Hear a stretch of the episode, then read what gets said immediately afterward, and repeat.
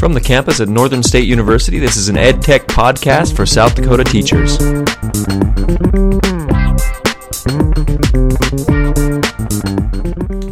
Hello again. We're back for another episode today with our podcast, and I'm here with Josh Jensen, who is a tech integrationist for Northern State University now, but has worked in middle school as a social studies teacher before this. So, welcome to the show, Josh. Thank you. It's good long, to have you here. Long time listener. long time listener. He's he's heard two episodes, I Yes. think, so, so that's good. so, what we're going to talk about today is a little bit about the ICU program in in education. So, what is this ICU program, and what is its significance? Well, ICU, it stands for Intensive Care Unit. And it was developed by these two doctors, I think they're in Alabama or somewhere in the South, maybe Tennessee, that uh, they basically don't want kids to be off the hook of doing work. So, like, you assign an assignment, they make sure that you do that assignment because they, they found that a lot of kids were willing to just accept the F instead of doing the work. And, you know, it's not really punishment for them to not have to do the work or get the F anymore. The, the punishment is like, you have to do this work. Okay, well, the ICU. When I think about that, I think about an intensive care unit in a hospital, and like, I don't know. Once before you made it to the ICU in the hospital, you're in pretty bad shape. I mean, it seems Right. like right. You, I mean, you're you're almost dead, right? Basically, with the ICU. So, so what are some of the problems, I guess, with this program, or some things that you've seen in your experience? I think it has it has good points and has bad points. The good points are is that you you are like the, these kids are you're they're dead. you're bringing them back. Like they have become to the point where they can't be saved without somebody intervening. So you intervene for them and you basically give them the tools that they need to get the work done that they need to get done and it catches them up. So like a good point is we've got kids that you're not allowing them to fall back and you're keeping them where they need to be. The bad point is is that you are making them almost completely reliant on somebody intervening all the time. And unless there's like a, a complete buy-in from everybody in the community, like it, it really ends up on a few people's shoulders that are going to say, okay, I'm not going to let this kid fail. And that causes inflated grades, causes So this makes me think about like the it takes a village to raise a child kind Yeah. of idea. Only the only this time it seems like the village is raising the child rather than maybe the child doing some of the hopefully the work that they were supposed to Right. do. Right. Well, what the what's supposed to happen is that child eventually gets to a point where okay, now I'm caught up and I can become self-reliant. Um, the issue a lot of times I find is uh, you have apathy. Yeah. Oh, okay. This kid doesn't want to do this, never really wants to catch up, and is always ending up in ICU. You know, Still waiting for Yeah. someone to hold their They're, hand. let me die, let me Let me die. you know? die, yeah. And it really, you shouldn't let a kid die, but it gets to a point where we need to make sure that they are starting to pick up some of that self-reliant stuff too. Yeah, and there's always a fine line between doing too much for somebody or doing too little.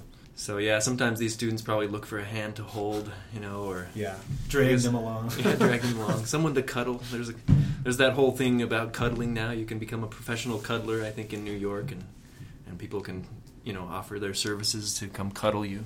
Oh, it That sounds kind of creepy. sounds nice. Spoken. Don't tell your wife I said that. Yeah, So yeah, so that this whole idea of ICU, and I guess that's a concern is you know this, that students will re- learn that self reliance to be in charge because they'll be going to college. Well, hopefully they'll be going to college when they're when they graduate, and sometimes in college, I mean, it's the, the professor says, "Here's the job you need to do. You know, here's this, here are the assignments. Do them right. Good luck." Yeah. There's not a lot of support, I guess, in that environment. Right. I think a lot of schools have had something similar to this. This is a newer trend in teaching, but you know they've had special assistants in the morning for those that need, like mostly athletes or or people that have fallen behind, mm-hmm. or like you know the they had the F room where at lunchtime, hey, you have an F, you're going to eat in the F room, which Billy, you're going to the F room. oh man, not again. no, that's it. Is that what it's like? Yeah. It's kind of like the old dunce cap thing from yeah, from the early one room All the kids just uh, watch that kid walk in shame. He's going to the F room again. They're looking at their toes as they drag them to the F room. Yeah. Yeah, but hopefully the ICU is a much more positive spin on that whole solution. Right.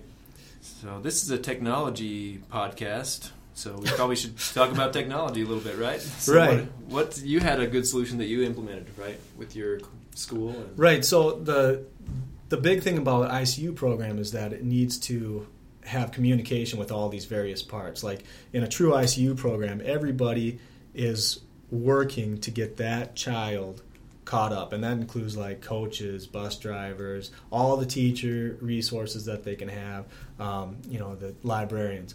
So it creates kind of a communication nightmare because you know, is one teacher going to go and say, hey, Billy's missing this, and then it's not like a telephone game that everybody all of a sudden Oh, has yeah. telephone and has to find that out. So what we did was we put together just a Google Doc and uh, a Google spreadsheet. We put all the kids' names in there, and then we shared it across our teacher network. And these were just the ICU kids' names then? Well, basically, it's all the kids in school Okay. but you can put what that kid is missing in uh, appropriate box. So, like I had in my social studies column when I taught social studies, I'd say, okay, this kid's missing this and this and this, and I could keep putting it into those kids' boxes. And the math teacher did the same thing. Language arts teacher did the same thing, and that allowed the teachers to basically go in there really quick, get a quick glance of who's missing what. So if you do have like a directed study or a time that these kids should be working on that but might not be working on it, somebody can quickly check and say, hey, they're missing this. And then what I did was I wrote a little script that would take those kids' names and it would associate it to an email address. So Nice. all of a Okay. sudden, I put down they're missing a social studies assignment. It'll kick an email to anybody that I have in a certain field. So usually their parents, you know, maybe a coach if a, a coach wants that email, or like their directed studies teacher or the person that's kind of supervising them at the school. Hmm. So all of a sudden you do have this kind of community. Hey, I got an email about you this morning that says you're missing a math assignment. What's going on with that? Kind of maybe like nitpicking that kid to the point where, man, I just should get this done so people quit bothering me about it. Yeah, but it gets them hopefully to get it done. Now, was there problems when maybe a student got a lot of assignments missing? Yeah, I mean there there was a point I think we had you know 46 emails in a row going Really? out and you can say or or it just gets to this parent or somebody is getting so many emails that they just oh, I'm going to block that email address. Too many spam. No longer will I receive my missing work. And if it, if a student gets to a point where they're missing so much stuff, then you have to start to deciding, you know, what's important here. Are is it better to make sure that this kid gets all the work done, or should we implant them back into class and start them where they need to start, or is this assignment really, really super important that they they get it done? You know, if the whole goal is learning, um, I think it kind of calls into questions like grades and different things. You know, how are we grading? Are we grading ability? Are we grading responsibility? You know, and that's that's a whole nother whole other issue that we could debate. discuss, right? Yeah, We could debate on this podcast, maybe. yeah, But it's kind of cool that the technology helped helps you to have that data. You know, everyone can know exactly what one student is missing for their math class, for their language arts class, for social studies, and so forth. right. So that's a really nice solution is to have that data, and that's actually part of one of the big pushes they're doing with learning analytics is to collect big data on each student at it, at multiple points. So that would be part of that portfolio for each student. and it creates a communication base for your parents. You know, this is something else we could debate, and I'm actually presenting at TIE this year over these booking systems. Oh yeah, Um, yeah. But just how we conference with parents, we kind of do conferencing backwards a little bit, where we're giving the kids grades. They show up at the end of the time when their grades are given to them, and then you have students that are struggling, and the parents say, "Well, what's going on here?" But it's already over. This creates a a situation where you know parents know right Yeah. on top of everything. So that when you come to parent teacher conferences, they're saying, "Well, we worked on, we tried to get this done, or we worked on this." I guess parent teacher conference could come earlier too. And they could say, "Well, you know, here's something we can help with." Right. Well, that's what I, I would suggest is uh, instead of waiting to the end where it's almost too late, we should. I feel like it should be a more traditional parent teacher conferences should be blasted. we should have a more open open enrollment policy for parent teacher conferences. Also, so that's the ICU. We're talking about those students who need life support. Yeah. And the, the technological solution again is a Google Docs, so, or some way to have a collective place to put information, and then anyone can access that information. It's fantastic. Google Google Drive is a fantastic tool for doing that because it allows you to collect that information and disseminate it very simply and easily. So, okay, so um, we've talked about ICU a little bit, but what are some other technological projects or technological solutions that you've done in your classes as a social studies teacher? I- have, I guess that have seemed to work particularly well, right? We all Yeah. have projects that maybe didn't work so well. Oh, but- I've had a whole bunch of those that didn't work very well. But some of the ones that I really enjoyed um, using technology, I always think like social studies, you're teaching a content, but you have the opportunity to also teach some skills with that content. So the technology skills that you can put forward with social studies content is almost endless, like maps and different things. Some of the fun projects that I did with my kids is I used this Audacity program that you're using right now to record this, um, and we went online. We found karaoke background tracks, and then we had the kids rewrite the karaoke lyrics to match a historical context of what we were talking about. And then they either had to go and I had them go into different areas and record the music over that karaoke track, or if they didn't want to sing, they could do like a podcast or different things like that. And then some students took it so far as to go make a music video, and then we would just show those uh, show those during classes. So where'd you find the karaoke tracks online? Are there Um, you can go on YouTube, and basically you can just type in different karaoke tracks, and it will. You know, there's just thousands and thousands of different Oh, tracks okay. on there, and you can get like there's an MP3. Yeah, so you can just take that MP3 download or, Right. and put it into Audacity, and then you can just have the student record over it. Right, or just play yeah, play that that file and just record over it, and it, it worked really good. Did they have a hard time figuring out how to use uh, Audacity or anything like Um, that? no, not really. Uh, as soon I I did this thing in my class called Technology Tuesday. So every Tuesday we would go over some kind of neat technology, um, and we had spent a couple times going over Audacity. So really, just the record function, and then learning how to manipulate the different tracks that it makes. Uh, was all the students had to do, and then I went around and showed them at the end like how to export it as a audio file. So I, I really didn't think they had too much difficulty. So, what were some of your favorite songs to come out with that? What were some of the Um, tracks that they chose?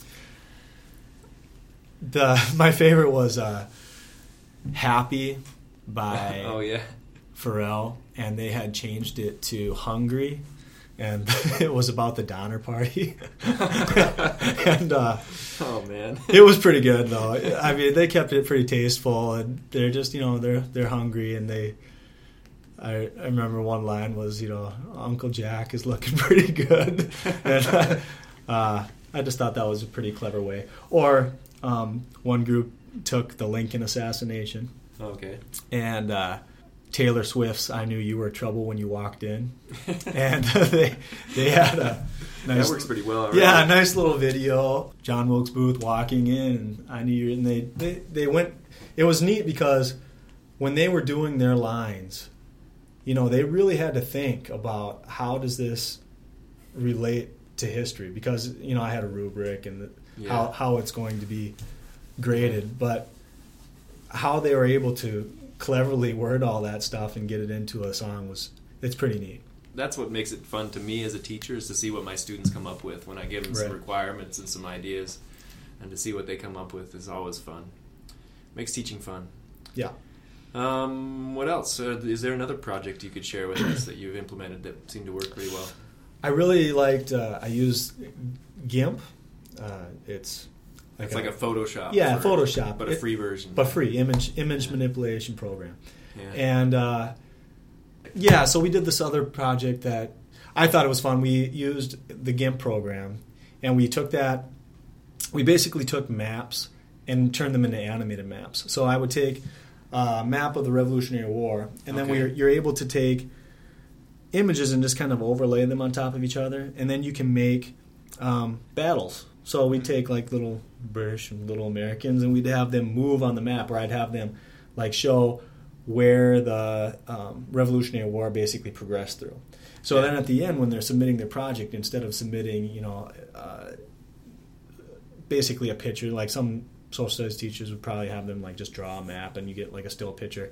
I would get them to be able to submit me this animated GIF that would actually walk through the steps of the Revolutionary War. So you see so much more with that, with the animation over just a picture. Right, and it's, I mean, harder to set up, easy to grade. I can say, oh yeah, okay, so they went through the process of the Revolutionary War. You can really see that the kids are getting an understanding of movement instead of just okay here, here, here, and they can see, you know, this is where the stages of the war actually took place.